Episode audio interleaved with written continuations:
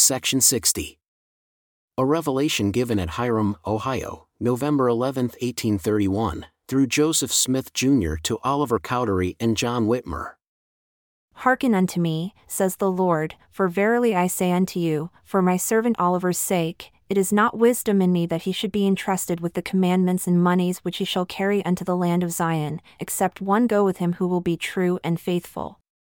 Wherefore, I the Lord will that my servant John shall go with my servant Oliver, and also that he observe to continue in writing and making a history of all the important things which he shall observe and know concerning my church. And also that he receive counsel and assistance from my servant Oliver and others, and also that my saints who are abroad in the earth should send forth their accounts of their stewardship to the land of Zion, for the land of Zion shall be a seat and a place to receive and do all these things.